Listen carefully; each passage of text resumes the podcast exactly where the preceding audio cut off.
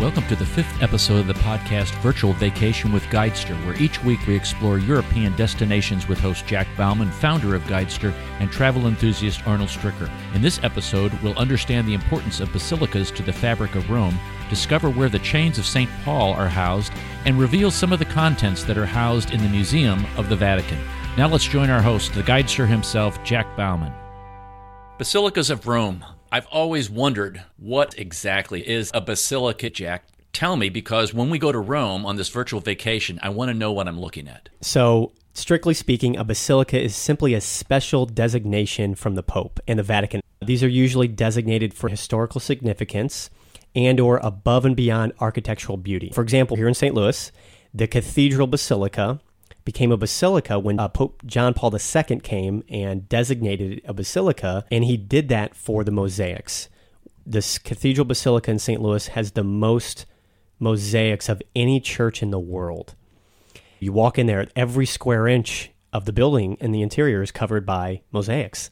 So that was the reason, among other things, architecturally, the structure of it is is beautiful. The dome is quite beautiful but specifically Pope John Paul II and then the Vatican as an entity decided that the mosaics and the beauty held within this cathedral warranted it being designated a basilica.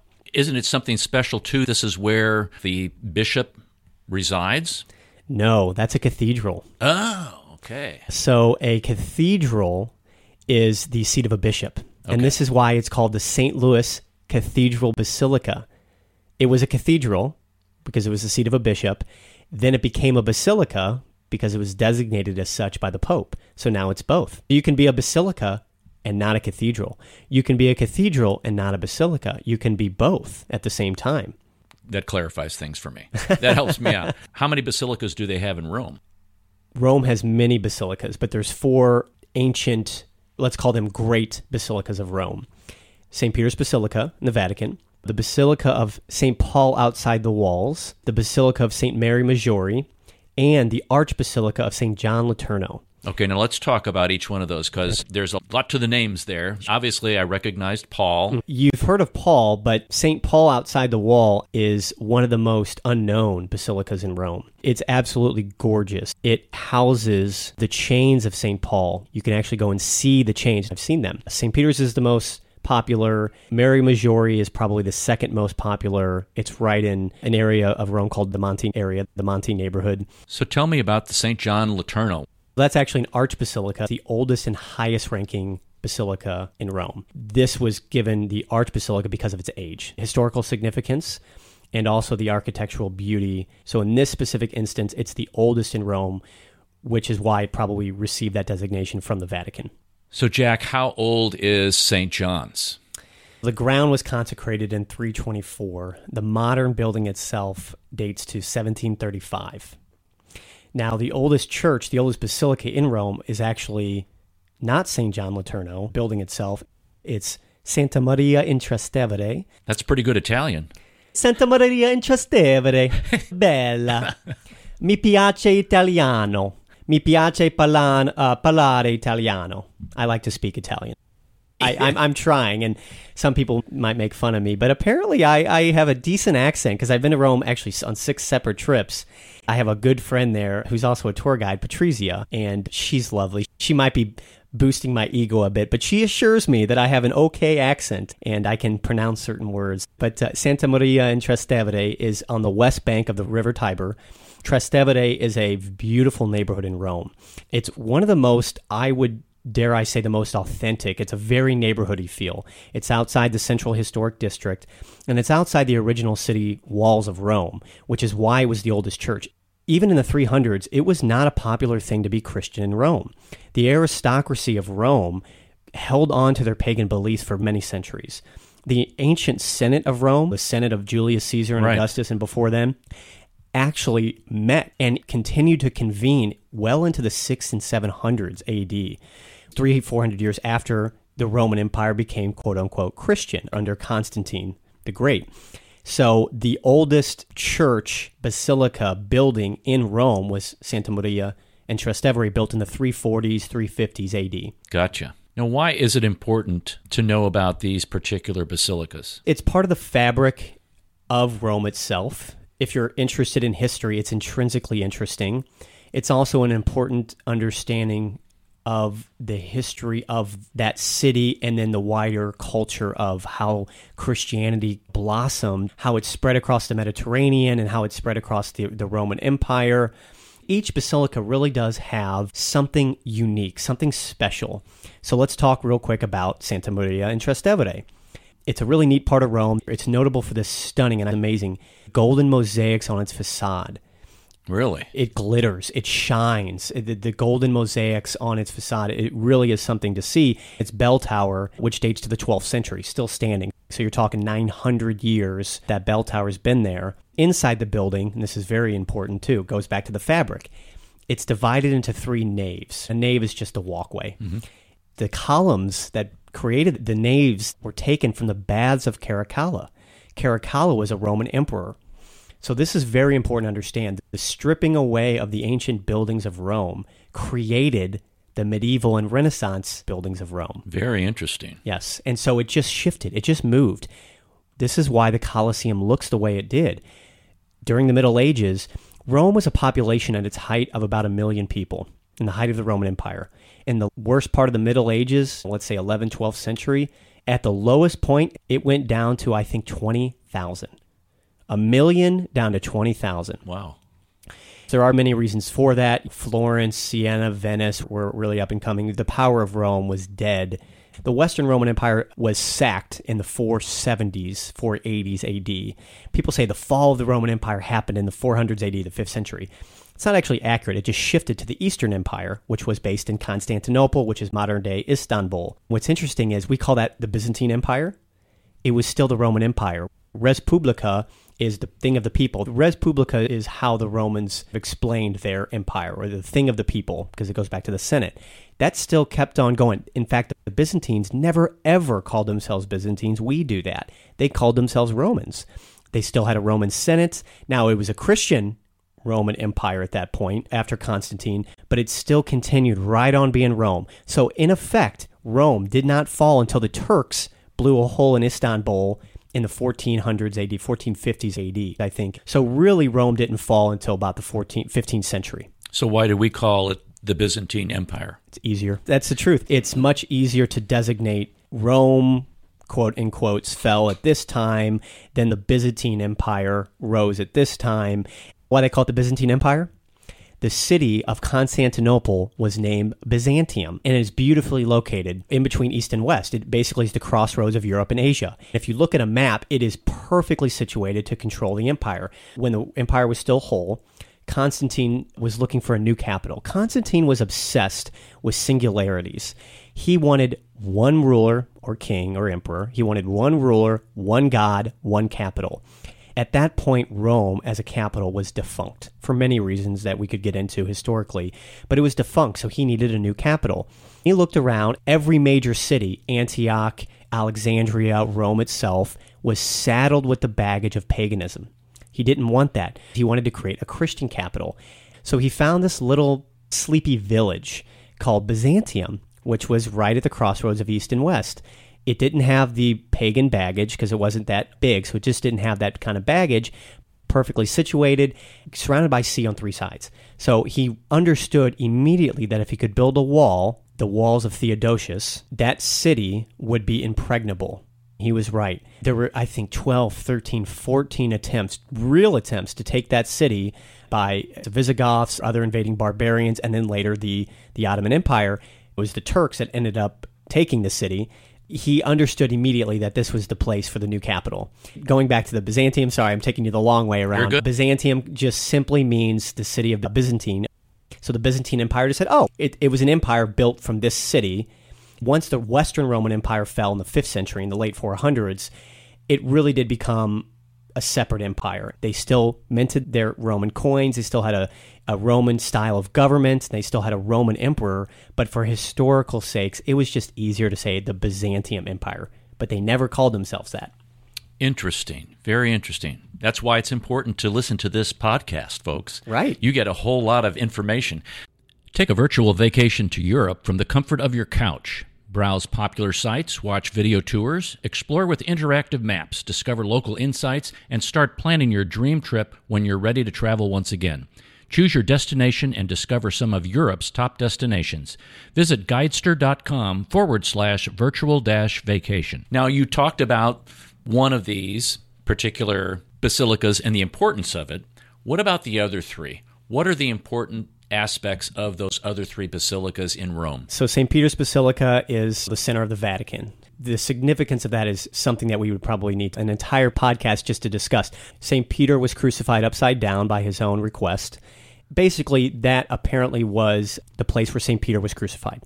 So Constantine built a church on it. If you go underneath the crypt, you can see the pillars of the original church that Constantine the Great built. Wow. So it was church built by Constantine, the first Christian emperor, and then they wanted to upgrade, if you will. You have the modern building, which was built in the 15th century. Uh, don't quote me on that, but it's right in that early Renaissance stage. The piazza itself, a lot of people don't know this, it's actually shaped like a hand. Two hands. You can only see it from the air. It was built by the sculptor Bernini. Bernini is one of the greatest sculptors in Italian history.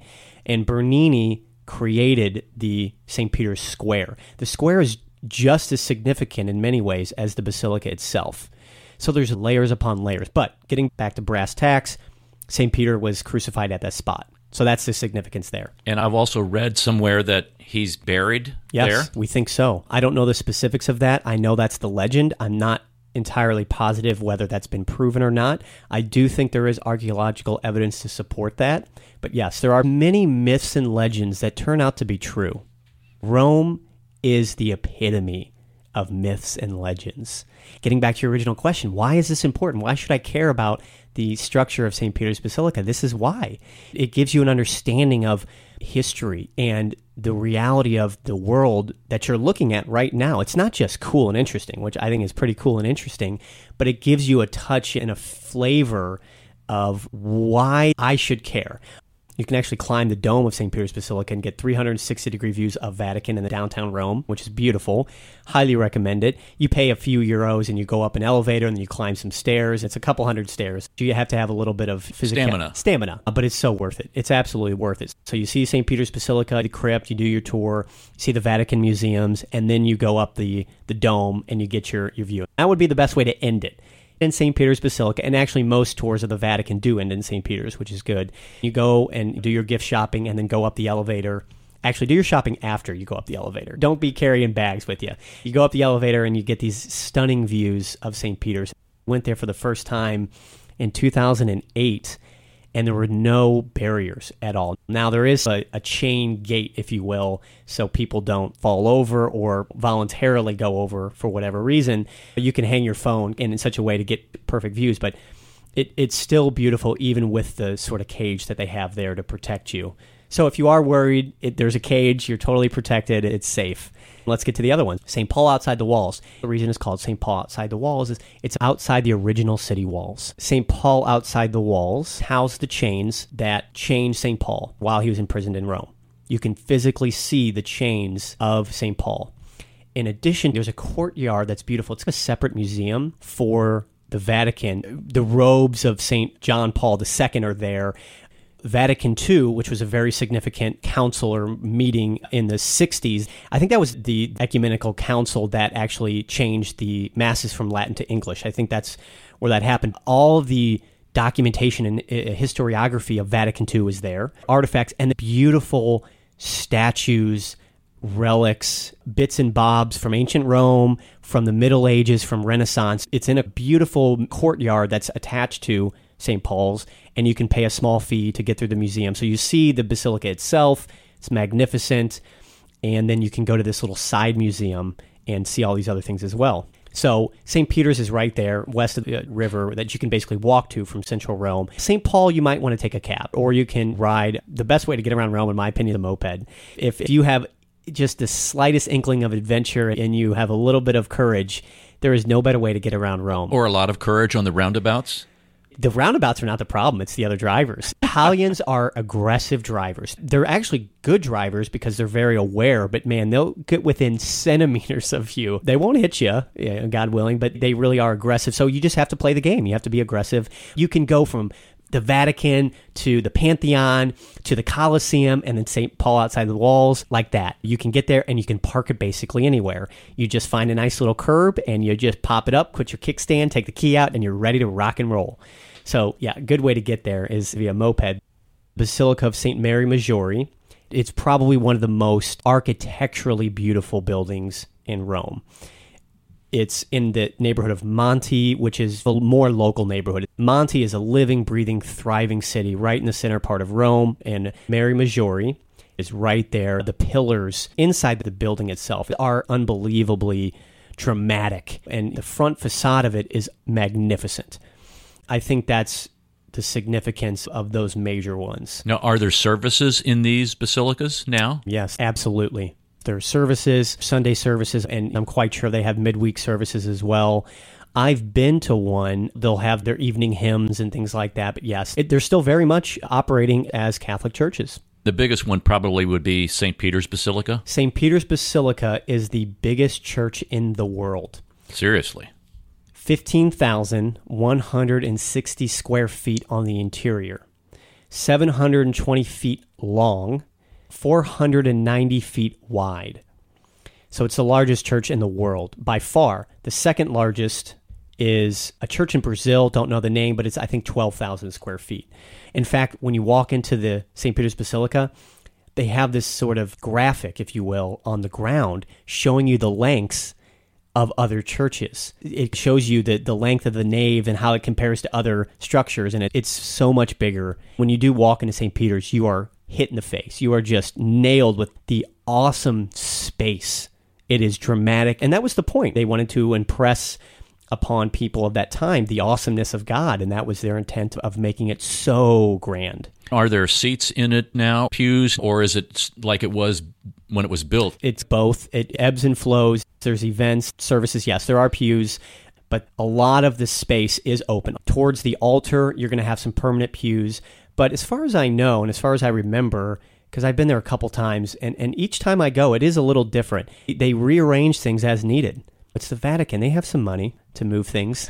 So, Jack, how did Rome end up with all these basilicas? Ultimately, they were places of worship, and at some point in history, they were designated as basilicas, as we discussed. They just were built up over time as the city of Rome itself became more Christian. Again, in the 300s AD, even after Constantine made Christianity legal, Constantine did not actually make Christianity the official religion of Rome. That was Theodosius later, 50 years later, I think. But he did make it legal, which then started the process of making the Roman Empire Christian.